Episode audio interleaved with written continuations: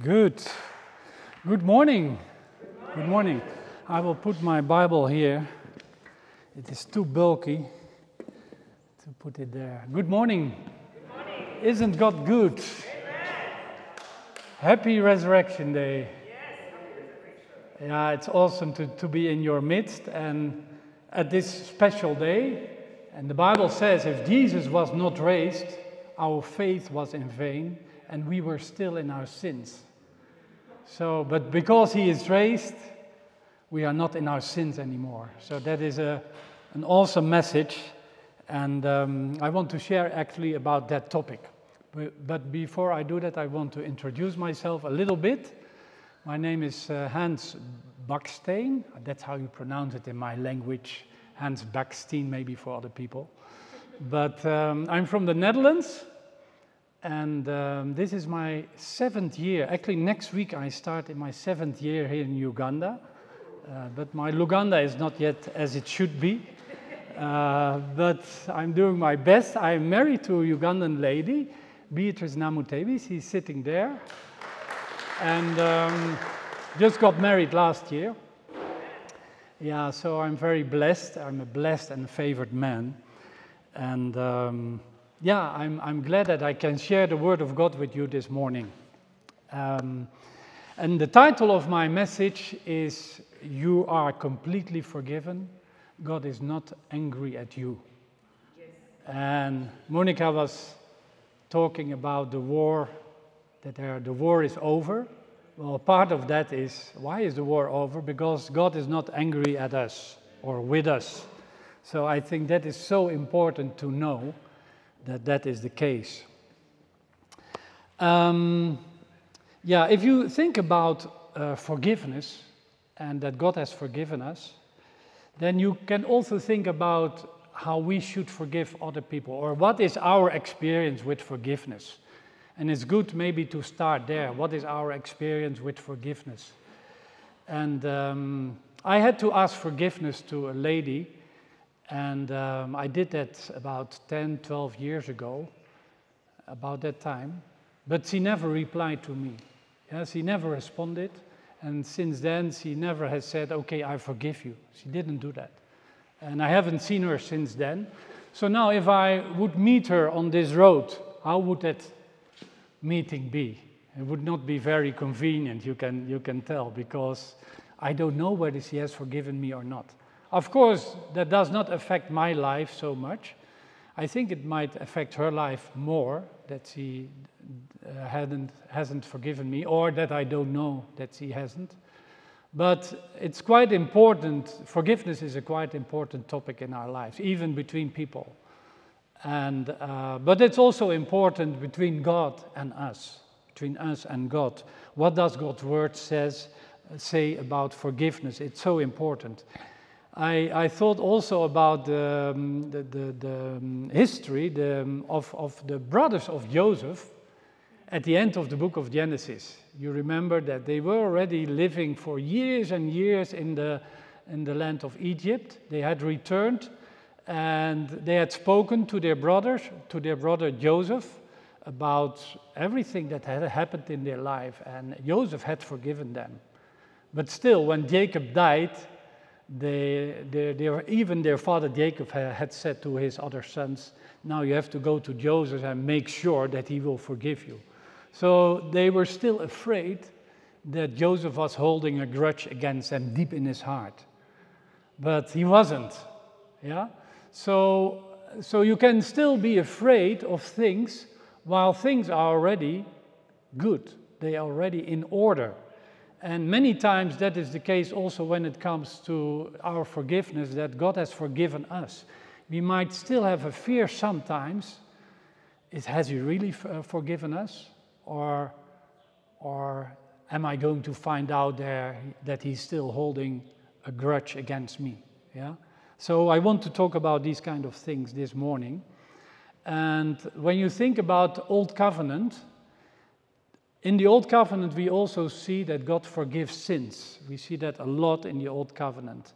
But it is quite different from what happens in the New Covenant because of what Jesus has done. In the Old Covenant, you see that God is forgiving the sins of his people, But that is not automatically. When I say automatically, I also realize that even now it was not automatically, of course. Christ had to come and to die for us. But in the Old Covenant, the people of Israel, they had to approach God and to ask God for forgiveness. And I want to read with you just one or two verses from the book of Kings, 1 Kings 8. In 1 Kings 8 you will find that Solomon is dedicating the temple. So the temple has been built and Solomon is going to dedicate the temple, 1 Kings 8.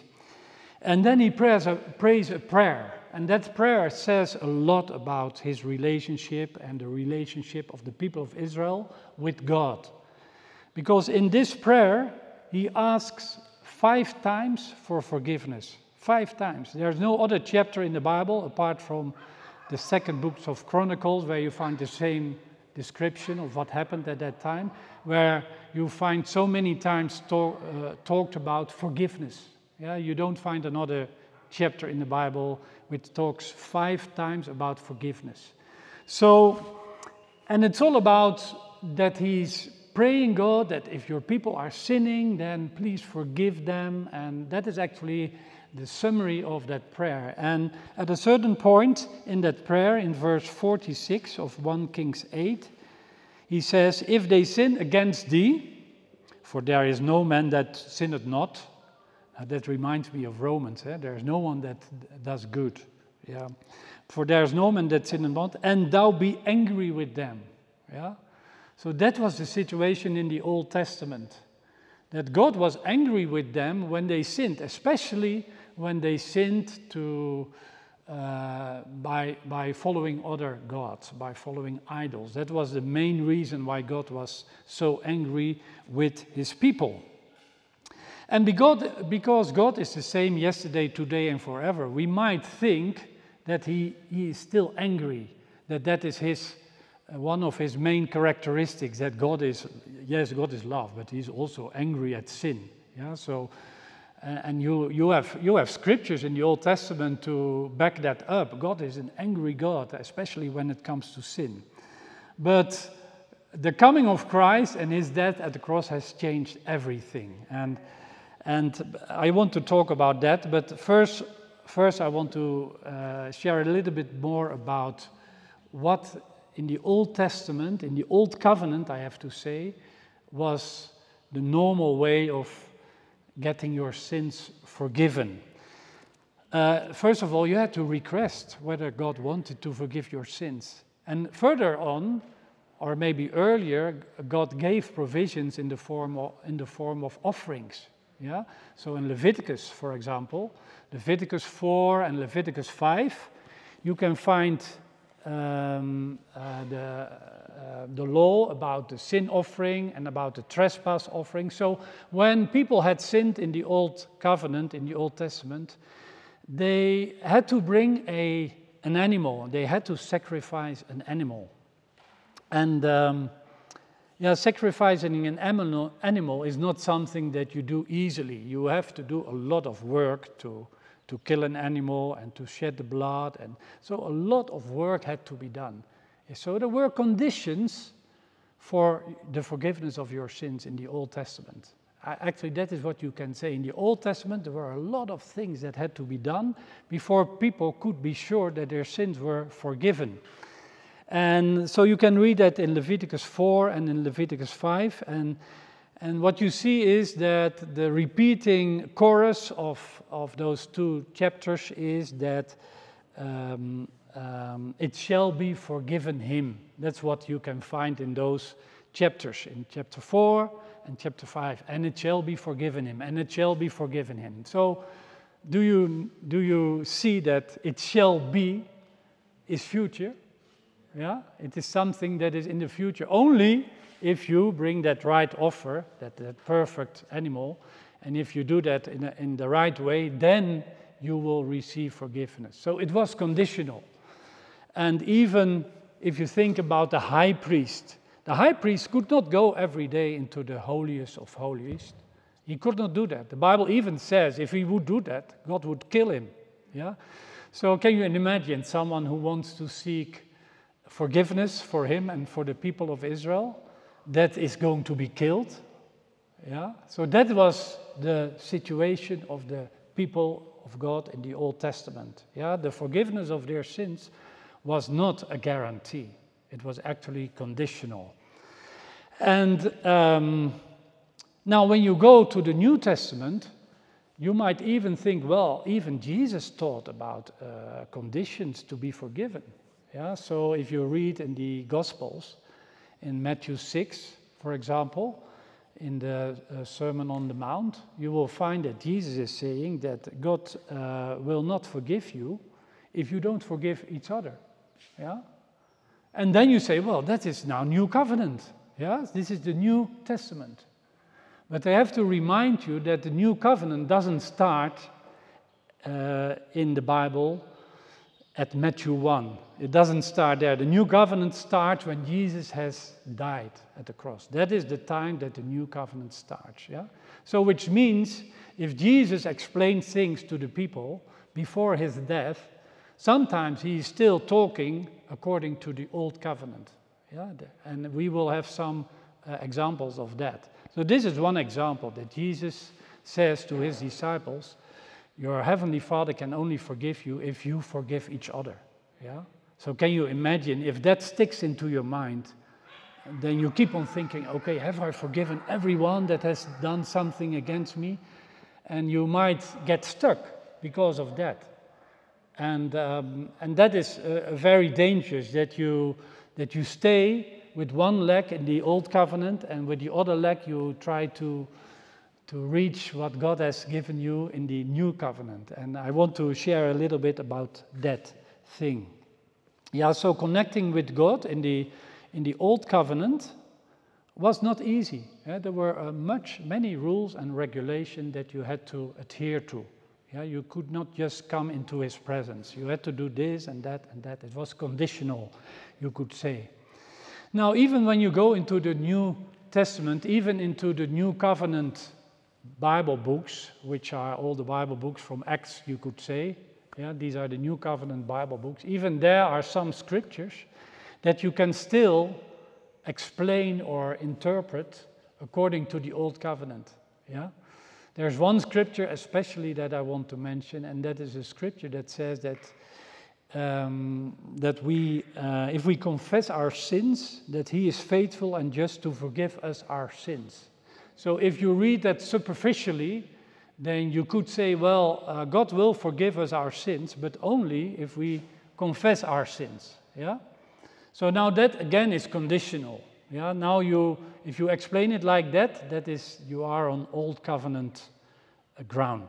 Yeah. Not New Covenant ground. So you cannot explain this scripture in that way. That is not the way. It does not say when you confess your sins. It doesn't assume that you should always confess your sins. Sometimes there's a situation that you confess your sins. But confessing our sins is not a condition for God to forgive us. And I think that is really good to know, because we do not even know all of our sins. Because when we think about our sins, we think about the things that we do wrong. But we don't think about the good things that we should have done, which is also a sin. Yeah? We don't think about these things. So you can mention so many things that you even can imagine. So what if you should confess all your sins in order to be forgiven? That is impossible. That is impossible. Yeah? So that is not the meaning of this scripture. But when I was raised as a Christian, I was taught this, that we had to confess all of our sins. Now, I want to do a small, how do you call that in English? Examination or a questionnaire among you now. So I'm going to ask you a few questions. But you have to answer according to God's word, not your own opinion, yeah? Oh, sorry. I should be careful when I cough. Okay, when we feel weak, we confess that we are strong. Yeah, that's what the Bible says. When you are weak, you are strong, yeah? You should say, let weak say, I am strong. Yeah. Okay. Now maybe there are not scriptures for these, but I think that you can say in the same ways. When you feel sick, we confess that you are healed. When we are poor, we confess that we are rich. When we sin, we confess. Yeah. Not we confess our sins. Yeah? But that is what was taught me. When you sin, you confess your sins. But that is not logical. When you think about the other things, yeah, when you are weak, you should confess that you are strong. Yeah? And in the same way, when you sin, you should not confess your sins. Yeah? God does not want you to be sin conscious. We should confess our righteousness in Christ Jesus. And so that is so important to know. So many Christians are so sin conscious, so conscious about their sins, because they have been taught that God's forgiveness of their sins is conditional. Yeah, there are conditions to be met. You have to confess all your sins, or you have to forgive all other people that have sinned against you, or you have to live a holy life, else you cannot please God. And there are qualifications for God's forgiveness. You first have to be holy. Now that is just like taking a shower before you take a bath. Yeah? Do you understand? Yeah, many people are like that. They want to approach God, but first they want to wash themselves so that they think they are qualified to approach Him. That's not the way that the Bible teaches us to approach God. Yeah, so we are so conscious of our sins, and that is not what God has for us in store. We're going to talk about that a little bit more later. Many Christians still see God as an angry God. Yeah? And so God puts your life under a magnifying glass and He looks at, are there any sins? Yeah, that's how many people look at God. Is there any sin? Yeah? And most of those people say also, I have to be perfect in order to be in fellowship with God. Now, there's a certain truth in that. I will come to that later. But actually, God is not fellowshipping with perfect people in one sense. In the other sense, He is. So I'm going to explain that later. Yeah? And there are also people that say, okay, you cannot receive the Holy Spirit if you live not a very holy life. Yeah, I've been in those circles here in Africa, in a church where they said, well, you have to live a very holy life and then you might be baptized in the Holy Spirit, yeah? Because the Holy Spirit cannot live in a dirty vessel. Well, the Holy Spirit only lives in dirty vessels, yeah? Because we all sin and come short of the glory of God, yeah? I'm not saying that we are sinners, listen good to me, yeah? But I'm saying that from time to time we all still sin. If the Holy Spirit could only live in people that live super holy lives, then no one would be baptized. And that was actually also the consequence of their teaching, that only the leader of that church confessed that he was baptized in the Holy Spirit. And all the other people were in the process of. Yeah. Yeah. So later on I got the right teachings, thank God. And then there's also that teaching that says, okay, but the Holy Spirit is convincing you of your sins. That is His task, yeah? If there's sin in your life, the Holy Spirit will point it out. And then they read that scripture in John 16 where it says, and when He is come, that is the Holy Spirit, He will reprove the world of sin and of righteousness and of judgment. But then it says, of sin, because they believe not on Me. Yeah, so the Holy Spirit convicts the world, the people that do not believe. That is the task of the Holy Spirit, to believe, to convince, convict unbelievers of sin, not believers. Yeah. So if you continually are walking around with a conscience of sin, that is not the Holy Spirit. That is not the Holy Spirit. You might have thought that all the time. The Holy Spirit is pointing out these things so that I can repent and become better. But the Holy Spirit is not doing that. Yeah? The Holy Spirit is convincing and convicting us of God's righteousness. You can read that also in those same scriptures there. That's not my topic now, but please read that scripture and then discover that the Holy Spirit is convicting us of our right standing with God. Yeah, that's what He is doing in our life. Okay, now I want to talk about the forgiveness of sins in the New Covenant. And that is very good news. That is so good news. So I'm very glad that I'm able to share that with you. We already sang several songs that Christ died at the cross. He became the perfect Lamb of God. And when you think about all those offerings in the Old Testament, they were all pointing to that one offering, Jesus Christ, who became the perfect Lamb of God, that took away the sins of the world. It does not say that He took away the sins of all people that were going to believe in Him. No, He took away the sins of the world. There's not a scripture that says something like that. In 1 John 2, verse 2, it says, "And He is the propitiation for our sins, the atoning sacrifice, and not for ours only, but also for the sins of the whole world." Yeah. So Jesus was a propitiation, atoning sacrifice for the sins of the whole world. Yeah. Also for the people that are not believing in Him. He also took away their sin. So, of course, your sins cannot be taken away if you don't believe that, if you don't receive that. So there's still something that you have to do in the sense of believing and receiving, but not in the sense of bringing a sacrifice or forgiving other people or living a holy life. These are not the conditions for you to receive forgiveness of sins. The only condition is to believe what Christ has done, to believe in the finished word of Christ. When I was driving here to this place, I talked with my wife and about that God is not an angry God anymore. But even some people, when they read the Gospels, they might find Jesus being angry, which is actually the case. There's actually one occasion that says that Jesus was angry. Yeah? And that was the occasion when He was in the synagogue and He was about to heal a person with a withered hand. And then the people of the synagogue wanted to prevent Him from doing that. So then He became angry. Yeah, so what does the Bible says about that?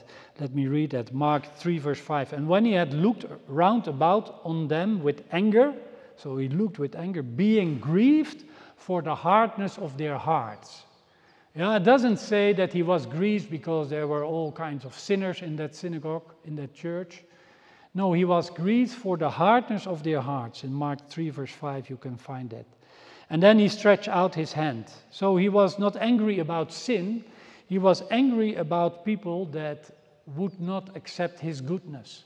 Yeah, the people that were so in their self-righteousness that they thought that they didn't need God. Yeah, that's also what the Bible said, that Jesus came not for those who are righteous, and then you have to explain that in yourself. You have to say those who think that they are righteous. Yeah, Jesus did not come for those kind of people, and He always pointed to those kind of. He was quite hard on those people, like the Pharisees and also this kind of people. So then He could become angry, but. Actually, it only says it once in the Bible that He was angry, but it was in this situation. Yeah, of course, you have the situation that He drove out the people from the temple. He did that twice, but you do not read that He was angry at that time. Well, it's hard to imagine Him not angry doing that, but it doesn't say it. Yeah, it doesn't say it. Yeah, so God is not angry at us. Jesus is not angry at us. I think that is so important that we get that in our heart and in our head, that we never forget that He was not angry at us. How could He be angry on those people that He wanted to save? Yeah, He did not come to condemn the world, but He came to save the world. So you can only save people if you're not angry at them. Yeah, it's very hard to save people that you are angry at. Very hard. So yeah, He was not angry at sinners. On the contrary, He loved sinners and He was dealing with sinners. And yeah, so He came to save us from our sins. So what does the Bible say about the forgiveness that we have received by Christ's blood? So I am now talking about New Covenant forgiveness, what the Bible shares. And the things that I'm going to share are mainly from the book of Ephesians and the book of Hebrews. Yeah, so if you know where to find those books, you're good this morning. You're good. I cannot say it's page this and that of the Bible, because you might have another Bible. Okay. The first characteristic of New Covenant forgiveness is that the forgiveness of our sins took place in the past. Yeah? It is not something that takes place now. No, it took place in the past. Yeah? It is past tense. It is not, as we have referred to in Leviticus 4 and 5, and their sins shall be forgiven. It is not that kind of forgiveness. It is something that is past tense. Now, there are several scriptures that say that, and I want to mention the one in Ephesians. Ephesians 4, verse 32. It says, "And be you kind one to another, tender-hearted, forgiving one another, even as God, for Christ's sake, has forgiven you." Yeah? So now this is quite different from what Jesus taught his disciples during the Sermon on the Mount. There he taught you should forgive others, else God cannot forgive you. Now he says, because this is also Christ speaking through Paul, but this is after the cross, yeah? After that he died at the cross. Now he says you can forgive others. Why? Because you have been forgiven yourself. Yeah? Now the strength to forgive others we receive because we know we are forgiven ourselves. Yeah? If you really know how much you are forgiven, then that gives you the strength and the power also to forgive others. Yeah? So that is the order of things. We are forgiven. He has forgiven us. That is past tense. So that is so important to know and to realize that we are forgiven. Now the second one is also in Ephesians, Ephesians 1, verse 7. In him, in Christ, we have the redemption. Now, what is redemption? The redemption through his blood. And then it says the forgiveness of sins. The forgiveness of sins. That is redemption, the forgiveness of sins. And the Bible says, the Apostle Paul says here, we have it. Yeah? We are not going to have it. No, we have it. And actually that word have means possess, yeah, something you possess. It is not just that you are luckily you got it. No, you possess it. You possess it. It's yours. Yeah. So that is important to know. We possess now the forgiveness of sins. Yeah. It is past tense and it is ours. We have the redemption. We possess the redemption, the forgiveness of our sins. When you read on in that verse, it says, according to the riches of his grace. So now that says that forgiveness is according to the riches of his grace. Now grace, as we all know, is something that you don't deserve and you can't work for it. Yeah, I think that is very important. If God gives you something by grace, then it is unconditional. It is something that he gives to you based upon your faith, but not based upon your works. Yeah? So which means you can't work for your forgiveness. You can't do anything to be forgiven apart from just trusting in Jesus and what he has done for you. Yeah? So that is so important. Yeah? So forgiveness of our sins is, we possess it now, it is in the past tense, and it is unconditional. I think these are very good things to know. Very good things to know, that it is unconditional. Now, it also, that same verse also says, according to the riches of his grace. So, it's also unlimited. Yeah? You can't say, well, now I have had my portion of grace and I'm covered for this amount of sins, but now the sins that I'm going to do, I don't know. No. It is the riches of God's grace. It is according to, proportional to the riches of God's grace. And God's riches of grace is unlimited. Yeah, so it's unconditional, unlimited. It is a done deal. We possess it now. It is something in the past. Then we go to the book of Hebrews. That's one of my favorite books, by the way. Hebrews. Yeah, there it says, by his blood he entered in once, Hebrews 9, verse 12, into the holy place, having obtained eternal redemption. Now, we just discovered in Ephesians that redemption is the forgiveness of our sins, yeah? Now it says that the forgiveness of our sins is eternal, yeah? So you can't be forgiven now, and tomorrow, and next week, and in 10 years, but when you die, then suddenly the forgiveness stops. No, it's there, it's eternal, yeah? When you have received Christ as your Lord and Savior, your sins are forgiven, and that is an eternal forgiveness. Yeah, that is so important to know. There is no expiry date. Yeah, it is there for eternity. That is so good news. Another scripture. Well, it's actually the same scripture. It says, "By his blood he entered in once in the holy place." So it is done. The forgiveness of our sins took place in one moment in history. Yeah, it was not that Jesus came and did a part of the work and then now he has to come back and finish it. No, the forgiveness of our sins has been accomplished at the cross. It was one moment in time that Jesus did that. Yeah, it was one moment in history. Another aspect of the forgiveness of our sins is that it was a complete work. It was a complete work. In the same book of Hebrews, you can read that in chapter 10, verse 12. It says, "But this man Jesus, after he had offered one sacrifice for sins forever, sat down at the right hand of God." So it is contrasting the priest in the Old Testament that had to offer sacrifices. And they had to stand all the time in the sanctuary. They had to stand and to work. Yeah? But Jesus offered himself as a sacrifice. And then he did that once, one sacrifice for sins forever. Yeah? And then he sat down, which means that there's no more work to do.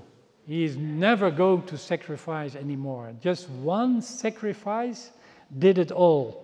And he sits now at the right hand of God. So it's a complete work. It's finished. Yeah, there are no conditions attached to it. We can't say, well, Jesus did the main part, but we still also have to do our part. No. And the forgiveness of sins is a complete work, and Jesus did it all. Now we come to some points that I want to emphasize. By receiving the forgiveness of our sins, we were perfected so that we should not have any sin conscience anymore. Wow. Yeah, now I use that word perfected. Do you remember that I talked about those people that say you only if you are perfect you can be in God's presence? Which is actually true. Yeah? But God made us perfect. Yeah? By his blood we are perfected by the offering of his son. You can read that in Hebrews 10 also, verse 10 and verse 14. In 10 it says that we are sanctified through the offering of the body of Jesus Christ, so we are sanctified. And then in verse 14 it says that those that are sanctified are perfected. Yeah, perfected forever, as my wife remembers me. Yeah, perfected forever. So that is really good to know that God sees you as perfect.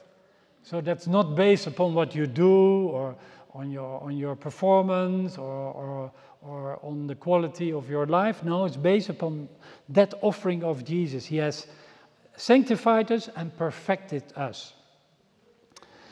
Now, there are two scriptures that talk about, well, actually there are, I think it's one scripture, but it's two verses in chapter 10 of Hebrews, verse 1 and 2.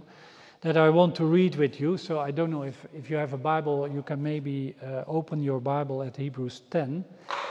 There it says, "For the law, having a shadow of good things to come, and not the very image of the things, can never, with those sacrifices which they offered year by year, continually make the comers thereunto perfect." So actually it says, the offers that were brought in the Old Covenant, yeah, they could never perfect people.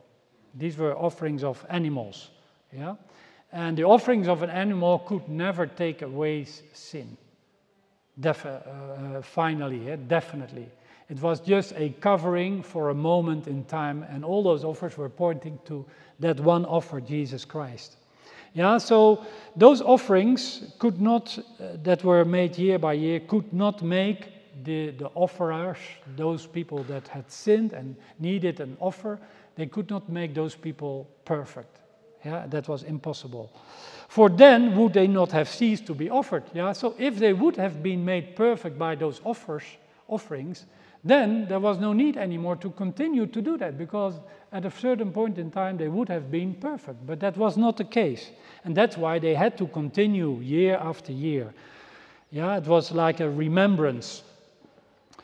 For then would they not have ceased to be offered, because that the worshippers once purged should have had no more conscience of sin. Yeah, so if those offerings were the right offerings in order to get your final forgiveness of your sins, then after doing those offerings you would not have to do it again, and then it says actually, if you once would be purged, then you would have had no more conscience of sin. So if you read that carefully, that actually means now Christ has come and has purged us once with his one offer, then we are supposed to be perfect in our conscience. And the way I'm saying it is maybe not good, because we are in our conscience perfect. And that means that we have no more conscience of sin. Yeah? So now you have to think about that. How many times in the day are you still thinking about the things that you do wrong? Yeah? Maybe you think, okay, at the end of the evening I have to confess all my sins, so let me just be aware of them. But that is not what God wants. Yeah? God has done away all of your sins. They are done away, and we come later to another scripture that says that God does not even remember our sins. That is quite a thing. I'm going to talk about it a bit more later. Yeah, but we should have no more conscience of sins. That is awesome if we can reach that place where we don't think about sin.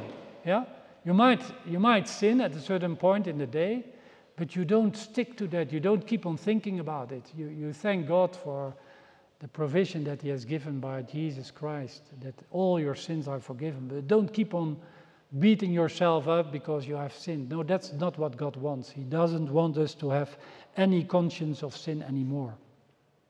Now, if you reach that place, then the Bible is very clear. The forgiveness of our sins makes any other offering in vain and gives us boldness in the presence of God. Amen. Yeah? If you know that your sins are forgiven and that Jesus does not remember them anymore, then it says in Hebrews 10 verse 18, now where remission or forgiveness of these is, there is no more offering for sin, having therefore, brethren, boldness to enter into the holiest. Yeah, we have boldness to enter and to approach God because Jesus Christ has given himself. That was the one offering that was needed. And all our sins are forgiven, past, present, and future. Yeah? So even if you are sinning, you don't need to first take a time and to become better before you approach God. You can immediately still approach God. Yeah? You can still approach him and still thank him that you are the righteousness of God. Actually, there are people that do that. And there are churches that teach when people are addicted, that the best way to get rid of your addiction is to confess that you are the righteousness of God at the moment that you are sinning. Yeah, so you are smoking. Let's say smoking, I think we all agree, smoking is a sin. Yeah? Yeah? I think because we all know it's destroying your body, and so it's a sin. Yeah.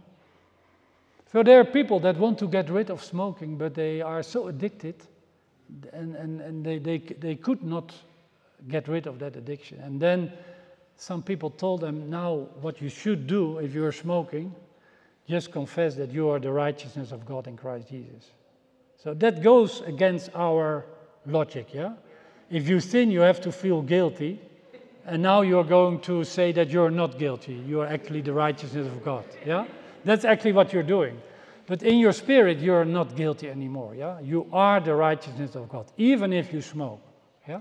And people got rid of these addictions just by confessing that, yeah?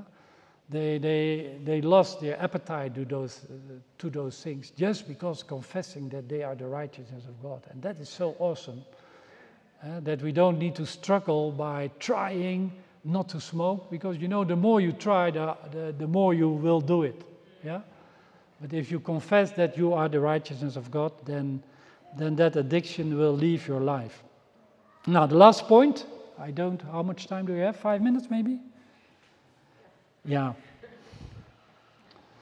Because our sins are completely forgiven, we have nothing to fear. We have nothing to fear. And I still think about where I started with the brothers of Joseph. They feared. They feared, yeah? Why? Because they were not sure whether Joseph would still held a grudge against them. Yeah, They feared that there was still something deep inside Joseph's heart that would come up after that their father had died, and that would still make them accountable for their sins. So that's why they had a fear. Yeah. Now, I have very good news, and I want to end with that. God has chosen not to remember our sins anymore. I'm not saying he can't remember them, like you have a memory loss. Eh? So I lost my memory, so I can't remember. So the danger of that is that you can get your memory back. Yeah? Yeah, that is the danger. But God chose not to remember anymore. And that's a final choice. Yeah? You know, and someone who can't remember or who doesn't remember something, if you then you can't also be angry. Yeah? If you don't remember the sins of the people, then there's no way that you can be angry anymore. Yeah? God is not angry, so we don't need to fear. There's no fear. So that is so encouraging to know. And actually, it is so important that there are two scriptures in the Old Testament and two scriptures in the New Testament that are saying that. Yeah? And we all know that in the mouth of two or three witnesses shall every word be established. So we find it in the Old Testament and we find it in the New Testament. And I'm going to finish with reading those scriptures. In Isaiah 43 verse 25 you will find the first one. So Isaiah 43 verse 25. I, even I, am he that blotted out the transgressions for mine own sake, and will not remember thy sins. Yeah? I will not remember thy sins. And then Jeremiah 31 verse 34. And they shall teach no more every man his neighbor and every man his brother, saying, Know the Lord. For they shall all know me, from the least of them unto the greatest of them, saith the Lord. For I will forgive their iniquity, and I will remember their sin no more. Yeah? So two scriptures in the Old Testament. Now also two scriptures in the New Testament, in Hebrews 8 and in Hebrews 10. Actually, it is the same wording, so I can just read one sentence. You will find it in Hebrews 8, verse 22, and the same sentence in Hebrews 10, verse 17. And it says, And their sins and iniquities will I remember no more. That is how God sees you. He has no remembrance of our sins. We sang the song that we are living a life of remembrance, but God is not living a life of remembrance. Yeah, He is living a life of non-remembrance when it comes to our sins. Yeah, so that is so awesome to know that God has forgiven us to the point that He does not even remember our sins anymore. I don't know is there an opportunity to ask people to give their life to Jesus if they want to do that. Is that opportunity there? Yeah? Yeah. You know, because I can talk about these things, but if you have not received Christ, if you have not received the forgiveness of your sins, then this message is especially for you. And the good news is there are no conditions. You only have to believe it and to receive it. Yeah, it's very simple. You don't need to first go home, live 1 week a holy life, and then you come and give your life to him. No, there's no way. You can just come as you are. Yeah. So is there someone who wants to do that now? There's an opportunity to come, and then we can pray together. I'm used to go to a fellowship where 10,000 people are meeting, and then all the people come in front, like hundreds of people. So if one could come in front now, that was like equal to those hundreds. But even if it's not one, it's still fine, it's still okay. And yeah. So thank you for listening, for your attention. God bless you. Have an awesome Resurrection Day.